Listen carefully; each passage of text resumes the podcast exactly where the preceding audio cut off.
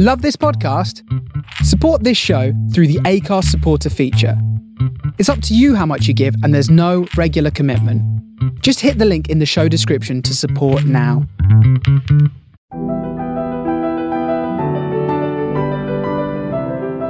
Have you always wanted to publish a book but aren't sure where to start? At Troubadour Publishing, we help authors bring their book to life through Matador, our self publishing imprint, offering a range of services including editing, cover design, typesetting, marketing, distribution, ebooks, and audiobooks. With our flexible services, authors can choose the services that best suit their project, working with a friendly team of publishing professionals who carry out all work in house to the highest quality.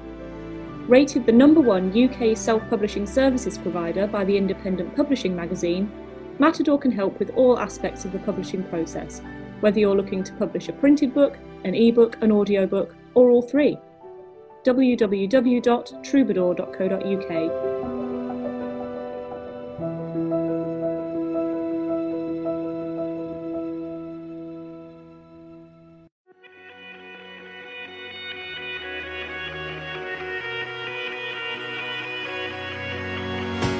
Welcome to the Shapes of Stories, a podcast with me, Lawrence Prestige, as your host. Stories come in all shapes and sizes, whether it be from our favourite books, our life experiences, or the day to day challenges and issues we face in the world today. Hi, guys, welcome to another episode of the Shapes of Stories podcast with me, Lawrence Prestige. And yeah, got a really exciting episode for you guys today as I'm joined by Jo Joyner. I suppose you'd know her best as Tanya in EastEnders, but um, it was great talking to um, Jo about so many different things, talking about how she's been doing homeschooling and during this COVID time. Uh, we've been talking about some of the other TV shows she's worked on.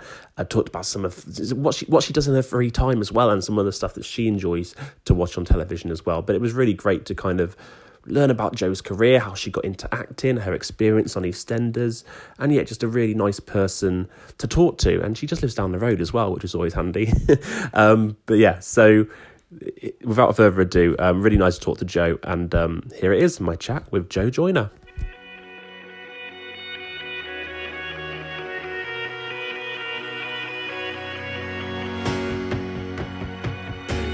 Jo, how, how's uh, your year been? This crazy. Well, I'd say 20, 2021 now. Like, I would say 2020, but we're still kind of it's not kind of all ongoing. there hasn't been much of this year yet, has there? Um, no. But it is looking too similar to last year for my liking. yeah, yeah. Um, how, how about the homeschool then? I guess you're doing that now as well, right? I am, but you know, oh, I'm really on a blessed end for that. So don't get me wrong; it doesn't always go smoothly, but my two are 11, so they're in year six, last year of primary school. Um, and uh, I've got two of them, and they're learning the same stuff. So that has definitely got to be easier than some of my friends who've got three in three different years, and you know, uh, they can they can use the same device and they can get the same lot going. And so it means that I just have to start them off with one big lot, and that you know, and they've got each other. I was talking to my friend the other day; she's got one child, you know, and I think that must be really demanding because in its own way, just because they've mm. got to occupy them all the time. You know, my two, when they have a break, they just I throw them outside and they run about in the garden and uh, you know occupy themselves. They're old enough to. So I can't really complain about that. I mean, they would probably complain because my math skills definitely aren't really up to oh, scratch. Oh, the same.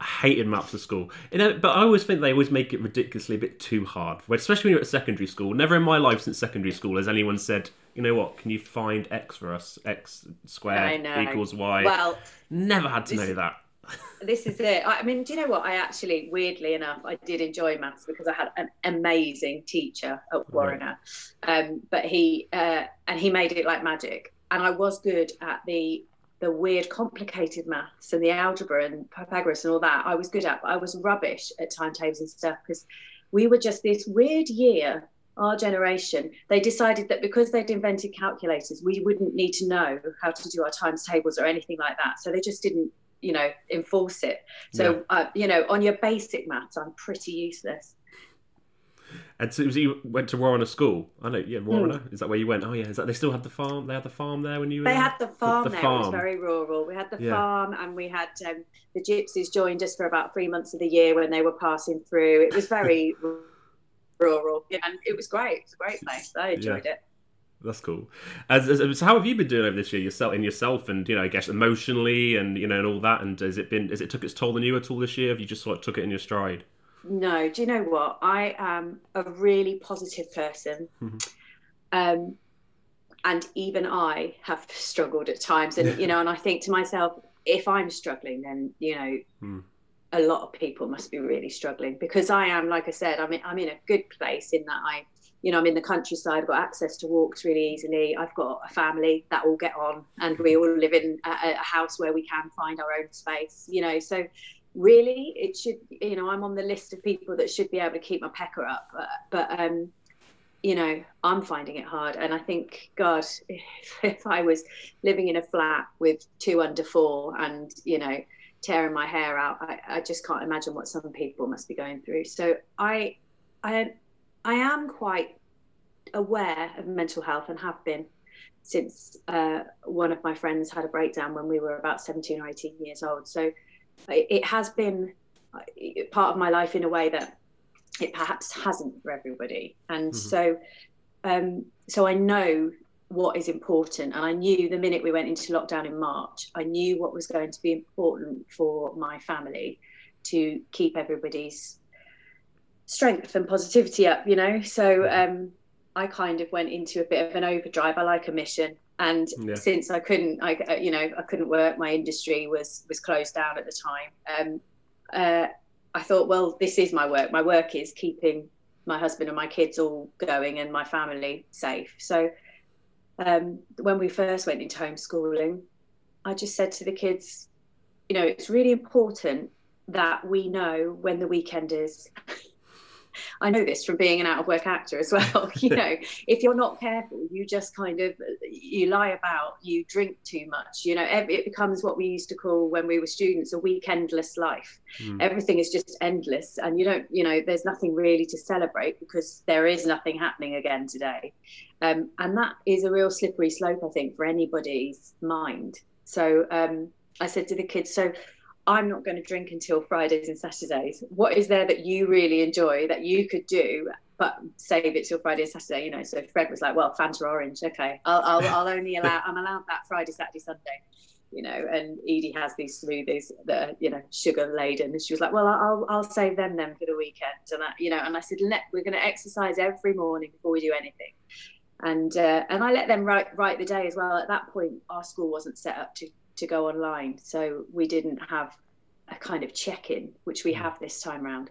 Um, so I said to them, you know, we are still doing school, but you can write the day. You know, what do you think is going to be interesting? And what? So they wrote a day each. And um, what was interesting was that my little girl actually. We had a bit of a gap on Tuesday afternoon today, and I said to her, "What do you want to do on your Tuesday afternoon? If we've done our maths, we've done our English, did crafts on Monday, football on Wednesday, you know, all this." And yeah. she said, um, well, how about on Tuesday afternoons we just kind of sit in the garden and um, have hot chocolate and talk about how we are? and I went, that's good. I know. I said, Do you know what? That's brilliant. We'll call that well-being. So yeah. we'll have a well-being Tuesday, and we'll do that. Um, so yeah, we we were really quite. Um, uh, routine is everything for me for mental health. It really mm. is, and and so we were quite tough on that for the first first lockdown and we're doing it again now actually. We're we're a bit more relaxed about it but you know they're not allowed on their devices now until half three because they wouldn't if they were at normal school. Mm-hmm. and so they've got to occupy themselves if they finish their schoolwork. And um, and luckily they're creative so they are.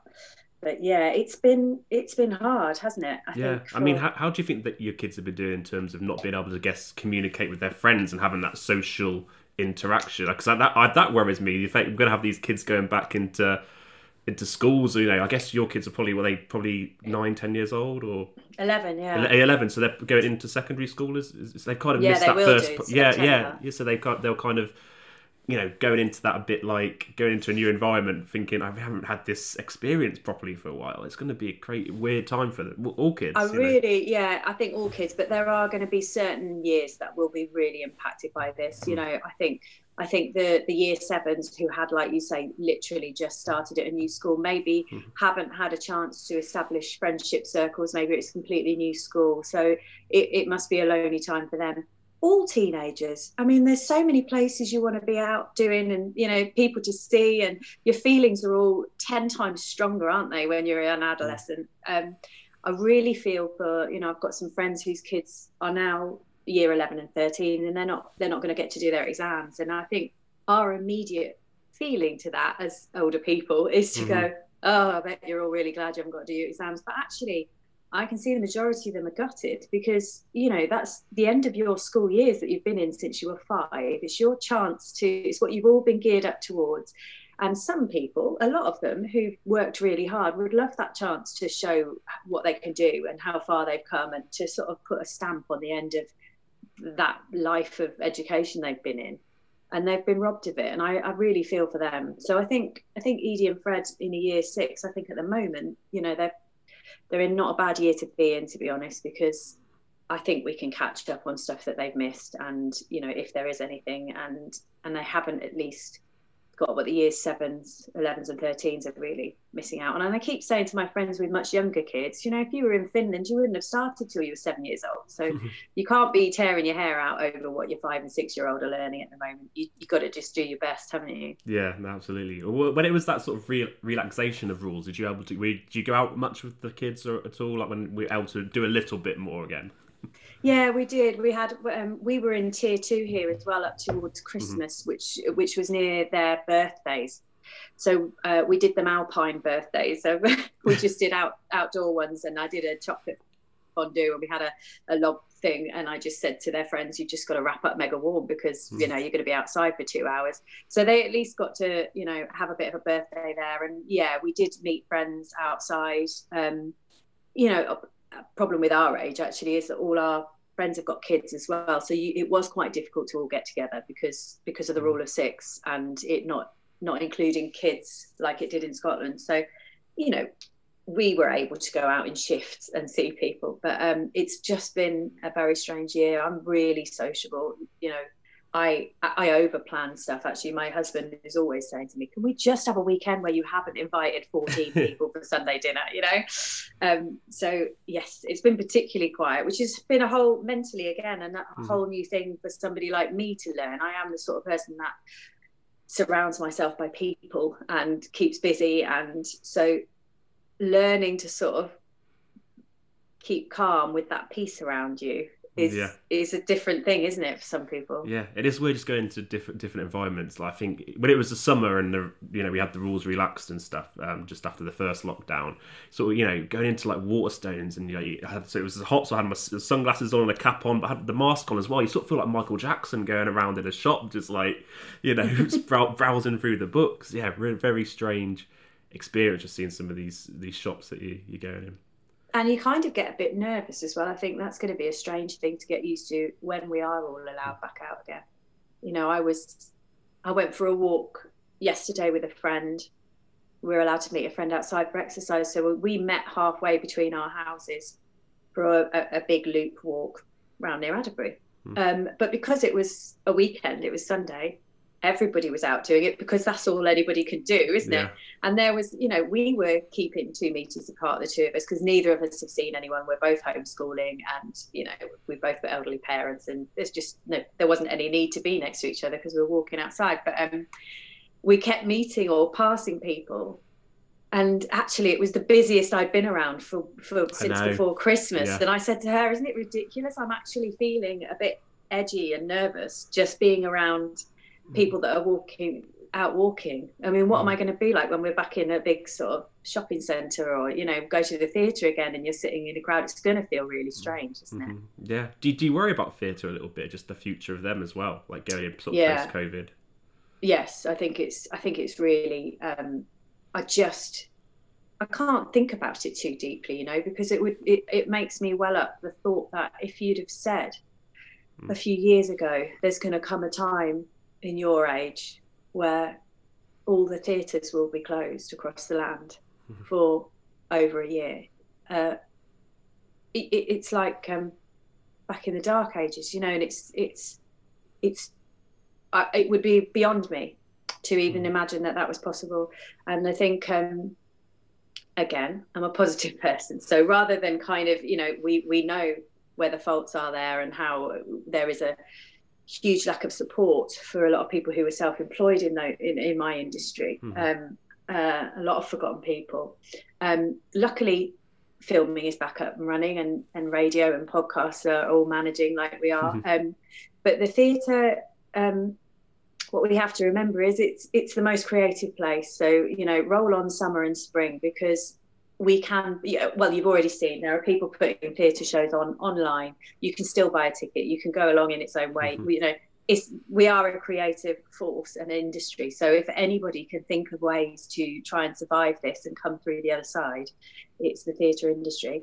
But um it definitely could do with a lot more support. And I, you know, I had tickets booked to go in January January the 2nd to go into a COVID safe production of Christmas Carols. The girl that was playing my daughter in EastEnders was in it Jac Jossa so I, I had tickets going... this as well. I was going to go because uh, Matt? Matt Willis was in it, wasn't he? And um, yeah, yeah, yeah. I was, great, I was going to go. Yeah, I was going to go, and uh, I think it was the you know, week after or something when they're back open, and yeah, it was. They did, they did like yeah. one show, didn't they, or something like that, and it got. That they, they did the press night for sure, yeah. and I don't know how many more after that, and then I was booked to go with Jake, who played my husband in EastEnders as well. So we yeah. were all going to go with our families and see each other and, and go there. And, oh, we didn't even make that, did we? And you mm. know uh, so no, I can't wait for theatres to reopen again, and uh, but I'm I am concerned that a, a, lot of them won't survive. Yeah. Until that point. Yeah, of course. I mean, we mentioned EastEnders, so I suppose we have to talk about EastEnders. Mm-hmm. Um, I mean, how was it like when you first got that? Did it take when you got sort of offered the part in EastEnders? Did it take a while to decide that you want to do it? Because I guess there's that sort of fear that you can get pigeoned into it a little bit. Um, but like. Yeah or, or was it something that you know you slap your hand off when the EastEnders calls you go running, or did it take a bit of thinking to do it or not? Yeah, I did. Um, I did. I did say no to the audition twice because okay. I wasn't. Uh, I wasn't sure about doing it, um, because I had been in a show for three years before that, only for six months of each year. But once you're in contract with a show, you're you're not able to do anything else you know? Mm-hmm. and and i do so i felt a bit like i hadn't i'd only just come out of one contract from no angels for three years. And i hadn't really had a look around and a play so i wasn't really ready to go into another long contract. So that was my response the first time they called. And then they called back and said well just come and meet the producer for a chat. That's all just a chat and I remember my agent saying to me, Well, listen, this is the BBC. We can't mess them about. If you don't want to do the job, we have to say now um, because we don't want to let anyone down. So we did actually get back and say, Look, we don't want to muck anyone around. We're not sure we do the job. So we, will just leave it there. And they said, No, no, it's fine. We all understand you might not want to do the job. Just come in and meet. So so we went and met and it you know it kind of snowballed on from there really because yeah because then you get offered it and then when you've been a jobbing actor you start going oh actually i could pay my mortgage off maybe in a few years and i could you know it, these things it would be stupid. This is a job i've trained to do. It's um it was a great family brilliant storylines at the time and really lovely producer kate harwood great great people. So i thought and actually what was lovely as well by then was that by then, people like Sarah Lancashire, who had been in Corrie for years, uh, and Suranne Jones was leaving Corrie and doing really well. Katherine Kelly was, you know, going in at the same time as me, actually. But, you know, I remember thinking it doesn't necessarily have to pigeonhole you anymore. This, mm-hmm. the industry is shifting, things are changing. People understand that, you know, you haven't got to just be that one person forever. So I just have to go in knowing that I intend to work when I come out and carry on and I won't be pigeonholed. And you, you do have to make some choices sometimes to make sure that doesn't happen, but uh, it is doable. So that's mm-hmm. good. That's good, yeah. And like you say, you had you had some amazing storylines, didn't you? From uh, burying Max alive to the whole Max and Stacey thing to uh, then I mean she's Tanya I guess she went through quite a lot a lot of tragic stuff so I guess when you you probably get the question all the time are you going to go back to EastEnders but at the same time you're thinking well why would Tanya go back because she's had to deal with so much trauma on the square you kind well, of feel like I don't want she wouldn't want you want to stay away I know I know I did a podcast the other day it was slightly embarrassing really because I haven't it is a, about I don't know, is it nine years ago I left? Yeah, eight years? I mean, like it's a long time, yeah. right? So, yeah. um, and I haven't been keeping up with the show, so mm-hmm. It was a bit awkward because I was going, "Well, I'm sure, sure she's really happy, and I hope she's having a great time." And the guy went, mm, "I think she's been." Uh, I think she's in an asylum. I was like, "What?" I think she had a breakdown. Oh, I didn't. I didn't know that. Is she uh, going to be? No, a... exactly. We don't oh, wow. know. I mean, I might be wrong, but okay. you see, it all goes on in phone calls, doesn't it? But ah, who knows? Okay. So maybe oh, wow. I can't go back. Yeah, maybe, maybe uh, you'll be out on parole or something from the. But that's what years of misery does to you. Well, exactly. Yeah, you know, she's had to from a stepdon fall, step, stepson falling off the Vic to her daughter's falling off the the pub as well. Like, yeah, no, not the not the number one place you'd want to go back to. I think. um, how so? How was it you, you first got into got into acting? Oh, I don't know. I just um, had been doing it since I was a kid, really, and I think um, I just I just always knew I wanted to do it. Uh, mm-hmm. There used to be a thing on telly called Let's Pretend when I was little, and um, I I used to watch it at lunch break when I must have been about five uh, from school, and I remember thinking that's what I want to do for a living. I want to do Let's Pretend, mm-hmm. um, and uh, so I did. Yeah, I did know from primary school. I geared everything towards that because that's what I wanted to do, and I don't, I can't explain why really. I just knew that i used to sort of you know and then as i got older people's dads were being made redundant and you know in the 80s was and i remember thinking when the recession hit and i i just thought why not? Why not take a risk? Because if i was standing on the tube and there were all these really tired looking men in their pinstripe suits coming home and i thought bet you can't wait to play golf at the weekend. Mm-hmm. and i thought well that is my golf you know that my the thing i would do for free the thing i love doing is acting and drama and theatre. And so if you if i said to you you could get paid to go and play your golf at the weekend you'd think you were the luckiest person alive of right? course, so yeah. if i if i can make a living out of acting then i'm going to be the luckiest person alive. That and i just thought that's the plan. And if i'm not making a living out of it then i'll have to try something else that's fine yeah And so, was that something even as a school kid that you just really enjoyed doing, like drama, in, yeah. and all that? Yeah. Drama and also theatre and English. You know, English literature. I loved reading all the novels. I loved pulling a novel apart and the psychology of you know why people do things and what they were thinking and why you know all of that. I love. Mm-hmm. What, what were your, your influences, I suppose, like when you were younger on t- TV, whether it be um, actors that you admired or shows that you know something that got you hooked, uh, I guess. Um, I loved watching anything Alison Steadman was in, anything that mm. uh, Julie Walters did when I was younger, you know, um, and yeah, I mean, I, I, think I there wasn't anything I didn't used to watch and think I wish I was in that. yeah, I wish I was doing that, you know, um, and you know, we live near Stratford, don't we? So mm-hmm. we, we, did get to see a, a, lot of great shows and a lot of bad ones, you know, but they feed you just as much. They're just as interesting to write about and to sort of, you know, inspire you in a, in their own way, aren't they? Yeah. Absolutely. Did you ever do any Shakespeare, like theatre wise, or when you were? I haven't done any classical theatre. I've only ever done no. new modern writing in theatre and, you know, Edinburgh Fringe and things like that. Yeah. Yeah, Shakespeare is. Uh, I can imagine you did a bit of Shakespeare. Actually, obviously you do Shakespeare and Hathaway. Oh, I did it at drama school. Did at drama school, yeah. yeah. No, I, I, did a bit of Shakespeare when I was eighteen, and we had to wear the tights there as well. Like as eighteen, wearing those tights. Yeah, not not uh, not the fun funnest. and mm. so, have you have you ever thought about doing any any sort of writing? I guess sort of like as well as acting. Have you sort of I guess like this year? I guess you've had the opportunity if you wanted to ever do any step step back and have a think about any writing or anything. Um. Yeah, I think uh, I have thought about it. I think most mm. actors think about it at some point. I'm I'm definitely a good editor. I'm good at editing scripts and finding clear paths through them and, and cutting out the the rubbish. But um, yeah, I have had a go at writing. I think I'm more likely to write uh, a book than a than TV or a script. Um, but to be honest, I thought I'd have more time in the pandemic to, to look at those things. But when you have got two kids hmm. and, and uh, the husband's working, it, I haven't had as much time as I thought. I need like a room of one's own, like Virginia Woolf, really, to um, to really get stuck into it. But I think about it. But you know, there's amazing writers out there. I'd rather work and be an actor for one of the brilliant writers that yeah. are already doing it, because you know you do watch stuff, don't you, and read stuff and think, yeah, I no, I definitely can't do better than that. Yeah.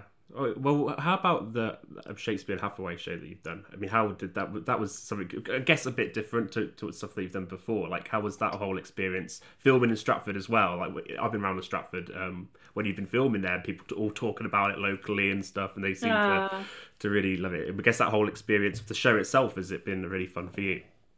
I've loved that show. Yeah, that mm. show. Um, we all love making that show. We have such a good time, genuinely. Um, we've really missed each other this year. We were due to be filming, God, I don't even know whether we're on the third or the fourth series, fourth hmm. series this year uh, from September. And we couldn't, sadly, because of COVID. Um, uh, so, yeah, I've really missed it actually because we were all geared up with some great ideas for stories and um, you know it's light and it's i think it is just the sort of thing you want to watch at the moment i don't know about you but every time we come to sit down in the evenings finding it really hard to watch anything too heavy or too serious because yeah. we've already got that going on in life haven't we um, so Shakespeare and Hathaway does fill that spot really. It's quite fun, and um, and the kids like watching it in their lunch break. Just came down earlier and heard the music and went, "Oh, is that me?" And they're like, "Yeah, we're watching the first ever one." Um, but yeah, it, it's you're right. It was very strange to film locally because mm, yeah. um, there are we film in some beautiful places and some really great estates and fancy houses. So some of them have been really lovely to look in because like i've driven past the driveways and gone oh i wonder what's down there all these years. And then suddenly i know what's down there now i'm there filming and uh, it's as you know it's just stunning oh, yeah. around here the countryside. So it is really lovely to get all that down for posterity really. Yeah yeah, no, it's a be- beautiful uh, estates and stuff around around Stratford Way. Have you have you been? Have you been? I guess I'm, I'm sure you've been there. Have you seen like the Shakespeare grave you have in the Stratford Church? Yeah, yeah. And I, uh, there's I there's all these myths about the Shakespeare skull. I don't know if you've heard any of these myths about no. Shakespeare's skull. Okay, and I hope this story is true. But I went there once. So the guy there's a like guy that works at the church, sort of collect, does the collections as you go into tourists and stuff. And he's, there's all, there's this program about Shakespeare's skull and whether it's actually in the grave because there was apparently grave robbers back in the day. You know, uh, get yeah. a, get a lot of money first. You know, Shakespeare was famous, so that was the there was a there was this program about um, finding Shakespeare's skull and whether it was um, true or not. This story, and they, they they tried scanning it because they won't dig up the grave because there's like a like a rhyme or something on Shakespeare's grave saying, you know, don't move my bones and all this. But they're trying to figure it out. And there's this church nearby, I think it's towards Coventry, that claim that they have Shakespeare's skull there. So they took the skull from this Coventry church and they scanned it, and it was like a woman in her seventies, the skull. So it's like, well, that's that can't be right. But they, but the guy, the guy at the church said in the in the panic where these robbers took the the skull and claimed that they'd moved it to this other church. Um, there's this theory that they actually took the wrong skull and they took Anne Hathaway's skull. Oh, so it's, it's, yeah, yeah. It's it's almost like comedic. There was this channel uh, program that Channel Four did, and it's just so comedic. Just thinking of these grave robbers, robbers like because if they would have got caught, they would have been hung back in those days. Yeah. And you, you hit a panic. It's like, well, I think there's a skull here. Like, uh, do I take it? Do I take? They're coming. They're coming. Just take. Just get the skull. Just, just get. Just grab it. Just grab it. Yeah. And they took. and they took the. They potentially took Shakespeare's wife's skull rather than rather than oh, his dear, skull. Poor Anne Hathaway. Poor hey. Anne Hathaway. I know, right? so what was your experiences at drama school like? Like um, was it like because a lot of people that i spoke to like they have different stories to tell. Either love the experience or sometimes it they've had like been quite scarred. And then a lot of people just say like i feel like i needed therapy after drama school. You know i don't know what was what was your experience like? Uh, i loved drama school. I hmm. did love it. Um, yeah it does pull you apart a bit because mm-hmm. you've got to examine everything and and a good drama school will then build you back up again before you go back out there and make you feel invincible. Um, but I know, like you, I know some people who've had bad experiences with drama school certainly haven't come flying out into the industry feeling like they could could conquer the world, and um, that's a shame because mm-hmm. there was a, a, supreme confidence that we all had leaving that place. Where I, I remember thinking, I wish I could bottle this feeling because you just feel so scared you become really brave. There's like this point where you either you know, sink or swim, isn't it? And mm-hmm. there's so much to worry about, and it's all so scary that you might as well just jump off the cliff and put your arms out and see what happens. So, um, I had a great time. We had great training. What we did at Welsh College at the time, which was really lovely, was that in the third year of your training, you ran like a repertory theatre. So the people who were doing a, a, degree in costume or set design or stage management or directing, we all came together and created a theatre, really, uh, for all intents and purposes, that then just did show after show after show for a year. And I remember one of our tutors saying, you know, you're going out somewhere where you may never work again, you may not work much, you may work constantly but just remember this is the last this may be the last year that you work back to back doing shows all year. So just enjoy every second and make the most of it. And um, i think we really did. We had a great time and it um, it's a really brilliant place welsh college i'm sure it still is now it's it's much fancier building it's got royal status now so it's a conservatoire so it's a lot fancier than it was when we were there i don't know how we've got anything done though because we did have a bar in the middle of the college oh wow in, well that's in the building in the building. Can you believe it? Yeah. So I mean, I don't know how we got anywhere or did anything, but somehow we did. yeah. I mean, what's it like? I guess you haven't had to worry about too much this last year, but I guess when you're out and about, whether it be Banbury or Stratford and stuff, I imagine you get stopped a lot. You know, people want to wanted to speak to, to go Tanya. Is it?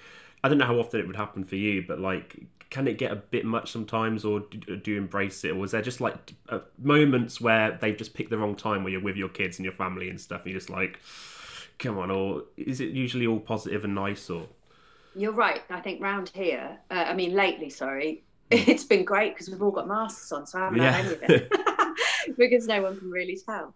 Um, so that's all right. Um, and locally, you know, where I always go, the places mm. I always go, they're used to seeing me, so no, nobody bothers with me there. Mm. Um, and generally, I think it, I've got friends who've played baddies, or you know, blokes who it's a lot harder for a bloke to look quite different to yeah. he does to how they do on screen than a, a, woman.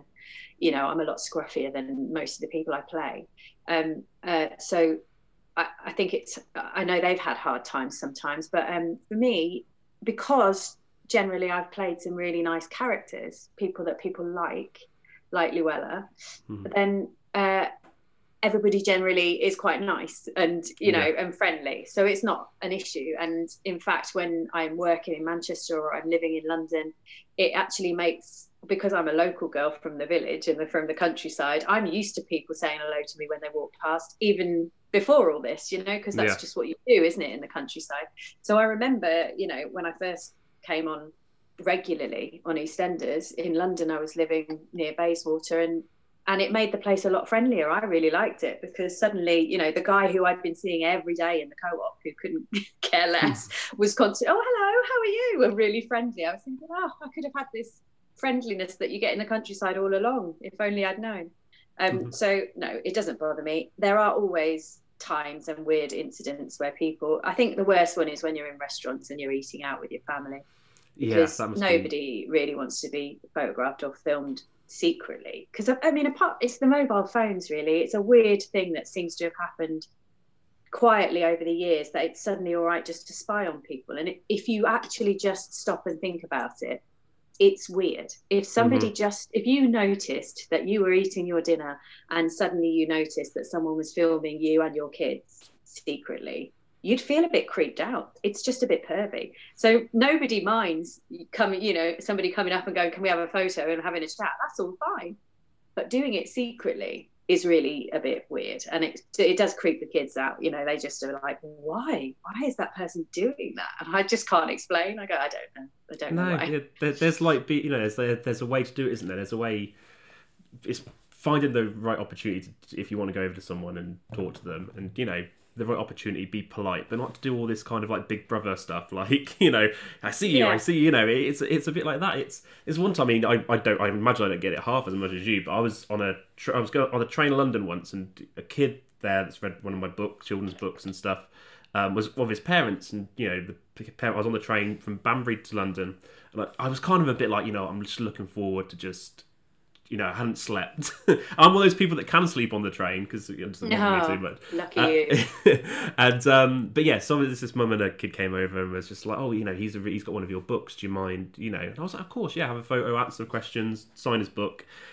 Brilliant. And then, but then they wanted to. So it's like a what, a 55 minute journey to London Marylebone they wanted to sit with me and just like, uh, and it's just a bit like you know, it can get a bit like. Do you get people that just want that ex want a bit more for you than you're willing to give sometimes, and you've got to kind well, of be sometimes polite. I mean, really, it just depends, doesn't it? Sometimes it's because yeah, you've got work to do, and so you can't Mm. sit and have that chat for the two hours from Manchester, Yeah. or or you know, you might be um, hungover in the Mhm. supermarket, and really, you know, it's hard Yeah. enough getting around it without having to chat. But you know, it's not their fault, is it? As long as they're being friendly, I suppose. I I have, yeah. You just have to say, I'm really sorry. I've got some work to do, but it was really nice to meet you, don't you? And Yeah, move it along and hope that they don't take offence and turn on you. yeah, no, that's it.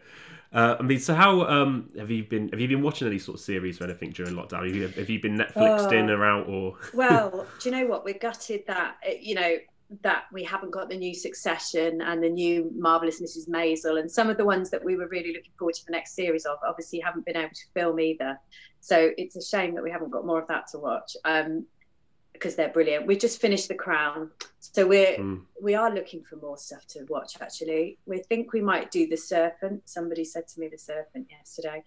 Um, so yeah, we have. We've we've watched quite a bit, but maybe not as much as you think, really, because yeah, not as much as I ever think. I it must be nice to just sort of have the time, mustn't it? But yeah, I think we're at that because the kids are at that funny age of eleven where we're just about now able to watch all the 12 films. So a whole load of new films have opened up to us which is mm-hmm. good. But we tend to all watch the telly together. So that kind of limits some of the the more kind of cool box sets that we might have been watching because we can't really start on them until the kids are out of the way at half nine ten we've just finished coming down for the fourth time and you know yeah.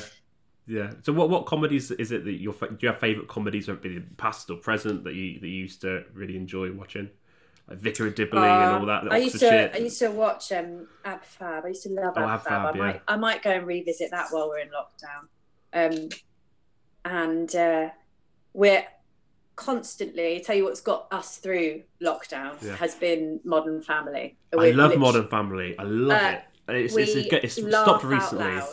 Yeah, stopped recently. I think that's so brilliantly done, and just the, It's the so- dynamics are great. Such great it? writing, Yeah. such great characters, and they're always so consistent with their characters. And Mhm. the American sitcoms, it's like that with Friends actually, because they've got so many writers on it, you know, and they've got they they're great with the history on it.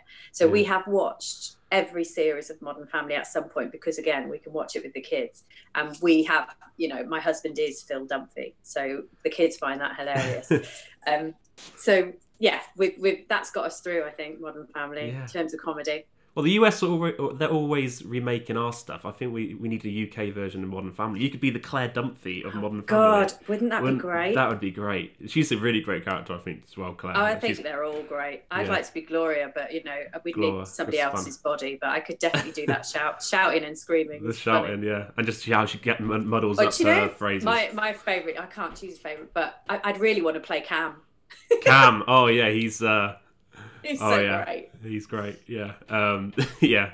Some of his quotes are just amazing, and the, the Yeah. you know when he's like shout, shouting Stella, I found the part I was born to play. Uh, yeah, Yeah. oh, that's great. I mean, I mean, what you know, some sad news we did have recently was the passing of obviously Barbara Windsor. Um, I mean, what was it like just to to work with her and be on set with her?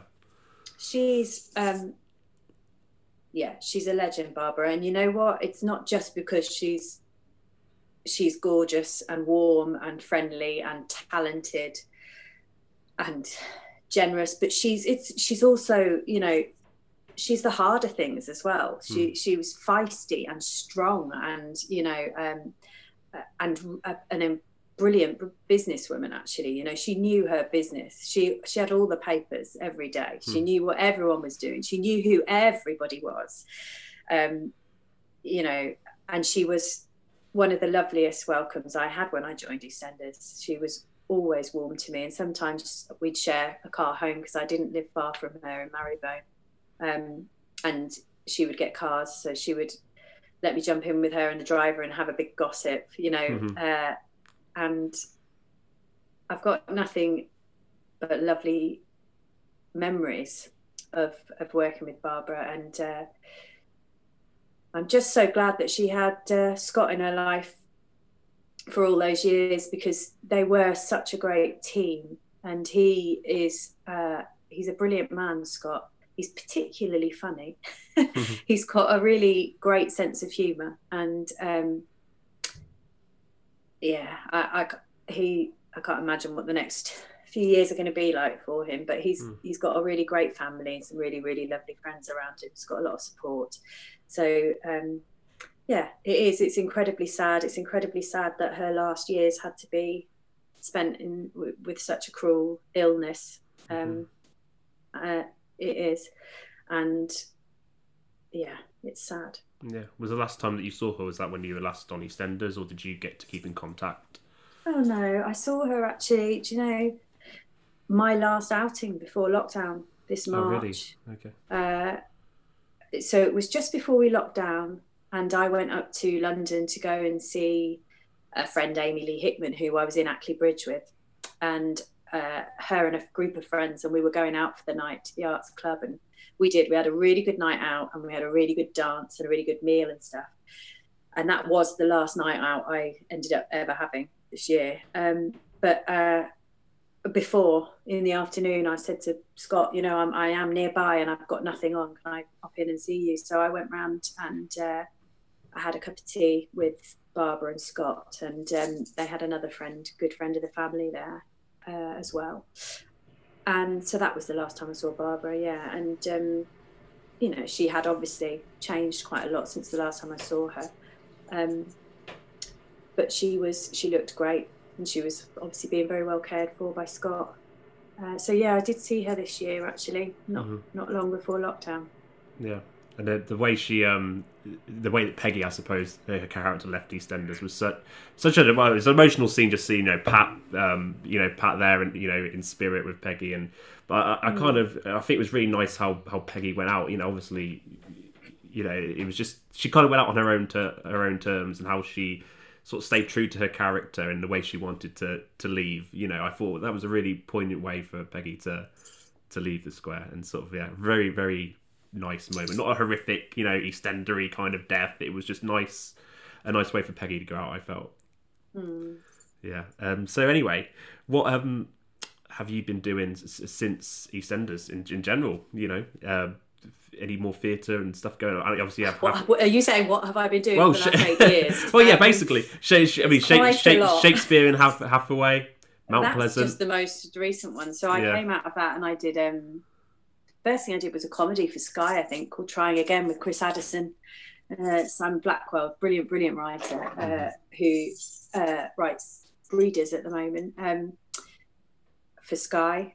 And then uh, I did quite a few things, didn't I? And then I don't know when Ackley Bridge started, about five years ago, I think I did Ackley Bridge for Channel 4, um, which has been brilliant and was really lovely to work back with Sunetra Sarkar on that. And it is quite an important piece. It's a good show. It's moved to Netflix now, so it's really nice because during lockdown, it's kind of inherited a a new audience and some of the younger people that should have been watching it the first time around actually who were possibly more on netflix than they were on channel 4 at the time have, have really started enjoying it so i'm getting some really nice sort of delayed feedback from from that um, so i finished filming that this year in march we got locked down. So we sort of filmed a bit in March and then a bit in, in October. Um, and then, yeah, Shakespeare in Hathaway has been the other side of the year. So I've been doing those two shows for the last four years, either side of the year, really. Um, so this year's been the quietest for me, the most time I've ever ever spent at home, and the the least I've ever worked. Mm. It's very strange since I was 16, you know. So it's it's bizarre, isn't it? It must be like that yeah. for a lot of people who've never stopped, you know, who has, have been, been like, or. Has it been nice to have that time out to kind of like reflect and take that time out though? It has Although, been really know, nice. Yeah. It's been really nice for sure. But um, and I'm lucky my husband's a teacher, so we've we've had somebody working in the house. But um, and it's definitely been great to be around for the kids and to be around to homeschool and all that for sure. We've had some really great moments during lockdown but I am now at that point where I'm, I'm starting filming again in a few weeks' time for something for a, a new Netflix thing, and uh, Nice. it's a bit like. Do you remember when you used to leave school and you'd have the summer holidays and you'd be going back in September and you'd start to think, "On what if I can't write? What if I've forgotten how to write?"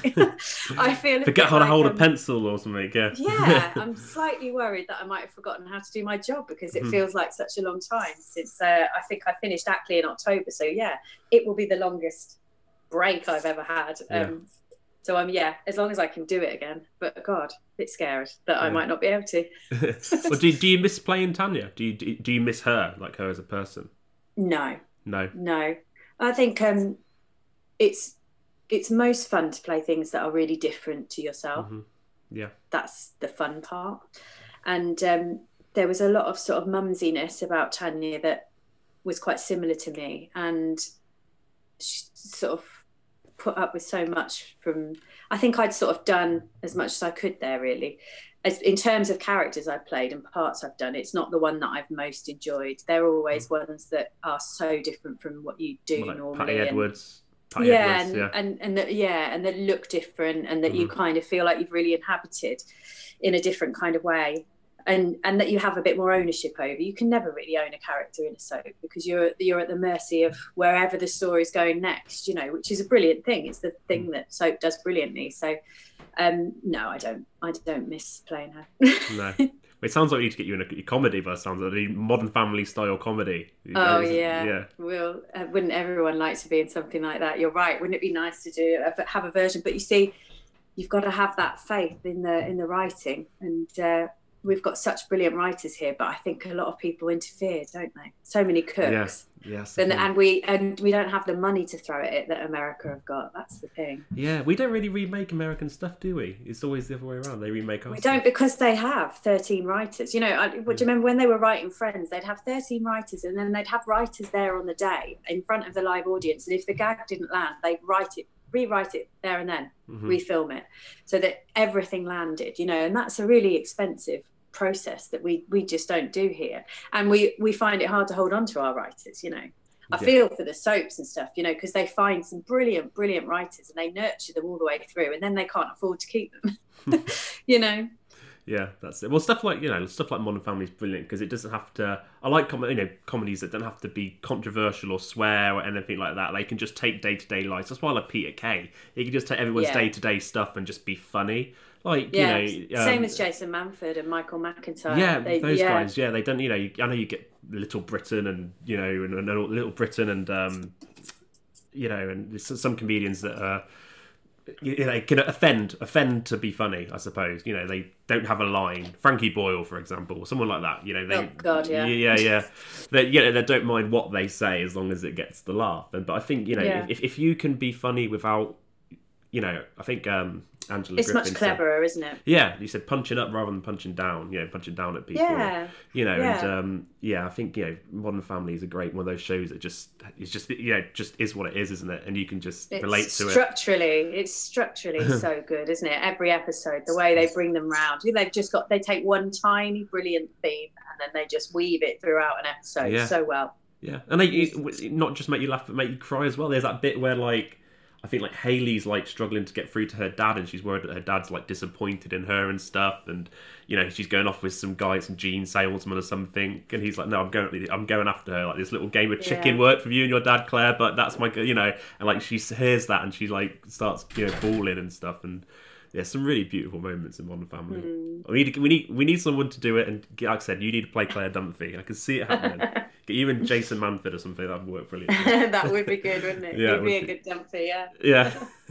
um, do you know? I suppose you do know. You have your little um, following on Instagram. That they, they've messaged me to I know you're coming on. Um, the Ah, the. Jo Joyner the. Uh, I can't remember the username exactly now, but yeah, I'm sure you're aware of it. The, Joy, the Jo Joyner Instagram. There's a little fan, group. fan base. There's a few, few of them, uh, uh, girls, and they're they're just fantastic. They're really Yeah. lovely. Yeah. Yeah, it must be really nice for you to because they're they're constantly you know posting the photos of, of, of you and the updates and you know how much you, you inspire them. So yeah, that's really really nice. They to see. find stuff I've never seen before. It's very strange.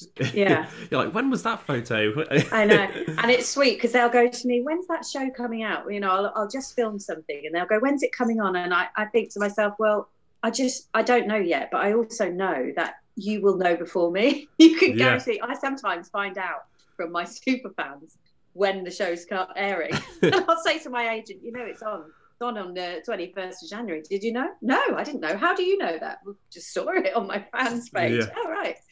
Yeah, Yeah. they they gave me a But few li- questions. they're like little detectives. They should be on Shakespeare. Oh yeah, yeah. Well, they gave me a few questions to ask you. and I hope that I've answered, got co- covered them all for for them. Oh, oh, oh, yeah. And, um, check.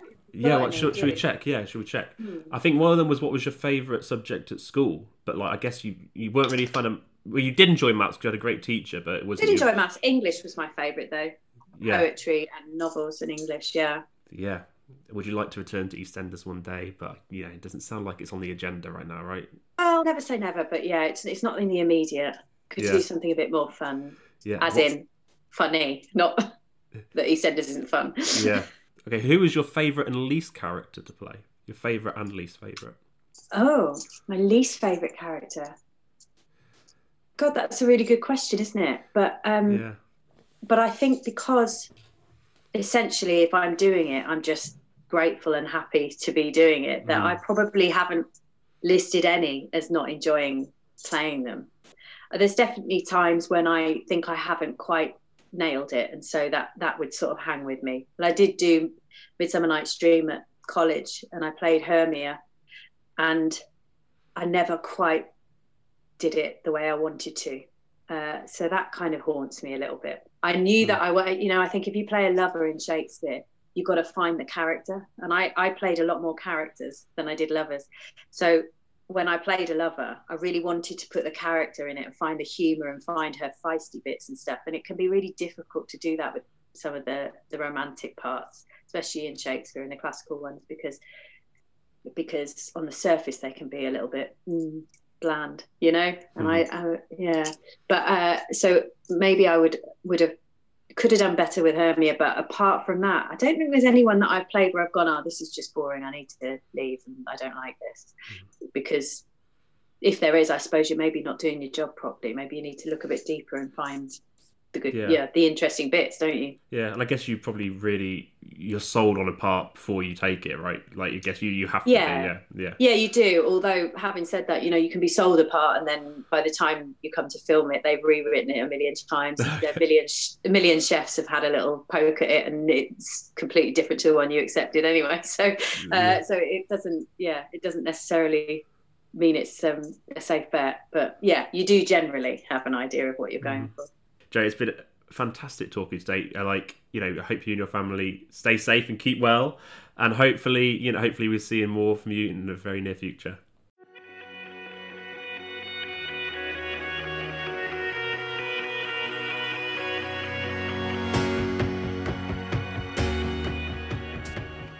So there we have it, guys. A really fun chat there with Jo Joyner. Really thanks, big thanks to her for her time um, that she gave to me to, for a chat. Um, but yeah, be sure to check us out on social media, guys. You can f- also follow Jo on social media if you look up Jo Joyner's um, Twitter, Facebook, Instagram. But you can also follow us on social media as well. We're on Twitter at Shapes of Stories, or you can follow me on Twitter at lprestige7. You can follow me on Instagram under Prestige Books, or on Facebook under Lawrence Prestige or The Shapes of Stories. Um, yeah, but guys, thanks so much for tuning in. Thanks again to Jo Joyner. Looking forward to see what's next in her career. Like, wouldn't it be amazing if we got a UK version of Modern Family for those of you that might be fans of Modern Family like me and are? Um, love that show. I'd really love to see a take on it, a UK take on it. That'd be great. Um, especially, you know, if they can make it sort of COVID theme maybe as well, like the families during. I don't know. I'm just sort of thinking out the box a little bit now. Um, but yes, there we go.